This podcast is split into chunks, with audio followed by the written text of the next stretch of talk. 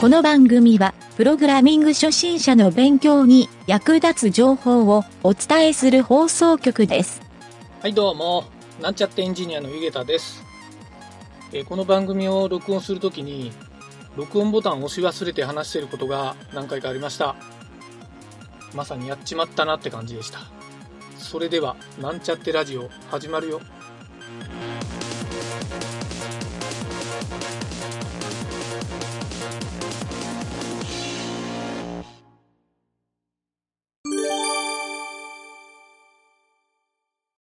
はい、それではプログラミングレッスンの HTML 編に行きたいと思います。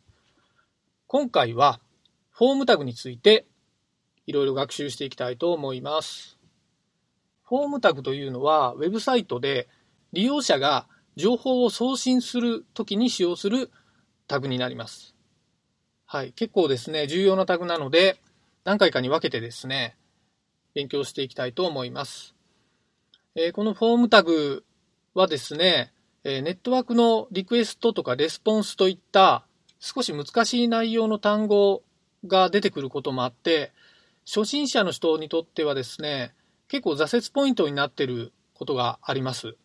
えなので、え最初はですね、あまり難しいことを考えずに、えーウェブページから、ウェブページからサーバーにデータを送るというところだけを理解するようにしましょう。はい、それではですね、このフォームタグの構成について簡単に説明します。構造的にはですね、このフォームタグは2階層構造と考えてください。1階層目がフォームタグですね。はい、そのままフォームって FORM って書くフォームタグになります。それで2階層目がですね、ここに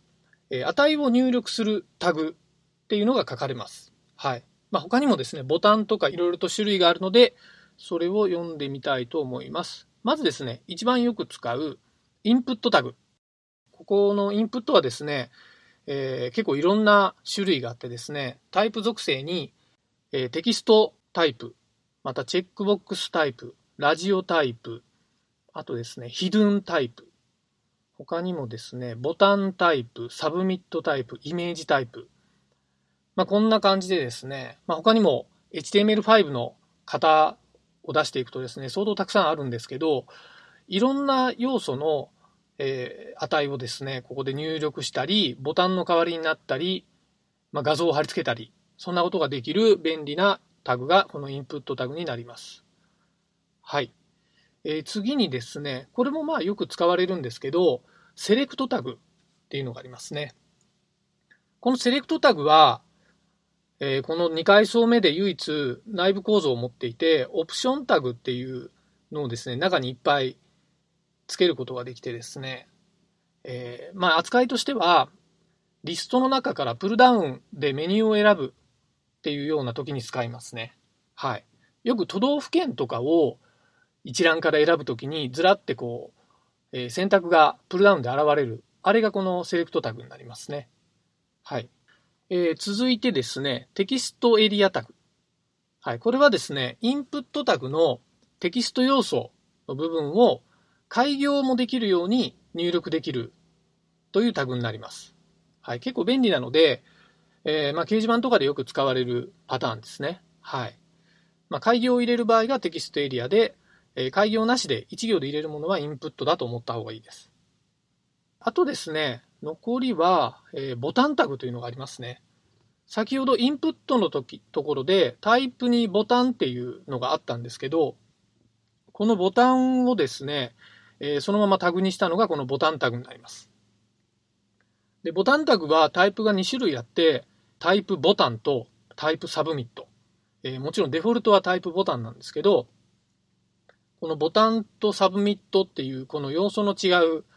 えー扱いについてはですね、また今回ではない別の回で説明したいと思います。はい。基本的にこのフォームタグというのは、今言った2階層構造になっていて、中にそれぞれの値を入力するタグがあるというふうに理解していれば、えー構造的には理解できていると言えます。はい。そしてですね、このフォームタグを、えー HTML に書くときの注意点がいくつかあってですね、1階層目のフォームタグはですね、属性が大きく2つあるんですね。はい。えー、まあ、他にもいろいろ書く要素はあるんですが、えー、必ず書かないといけない属性が2つあってですね、1つがメソッド属性。method って書くメソッドって言われる属性で、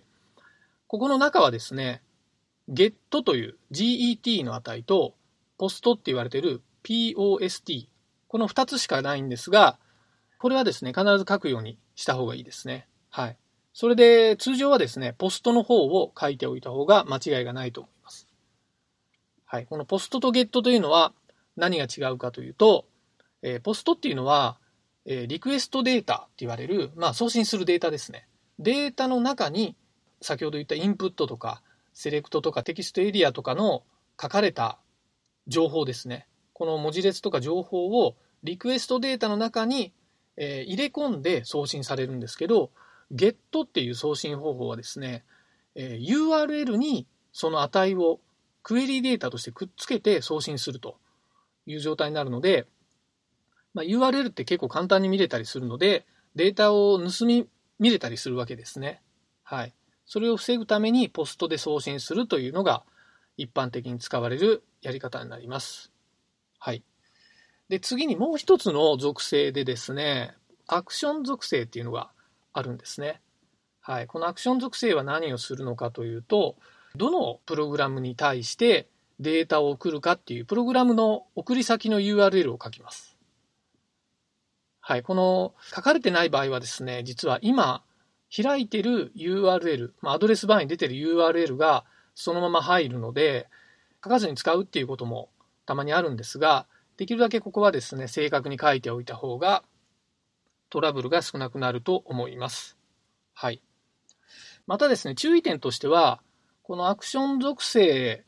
はですね、えっ、ー、と、URL を書くんですけど、別のドメインに対して、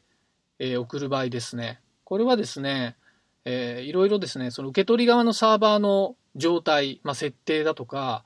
えー、プロトコルの状態によってですね、エラーが発生することがあるので、えー、送信先の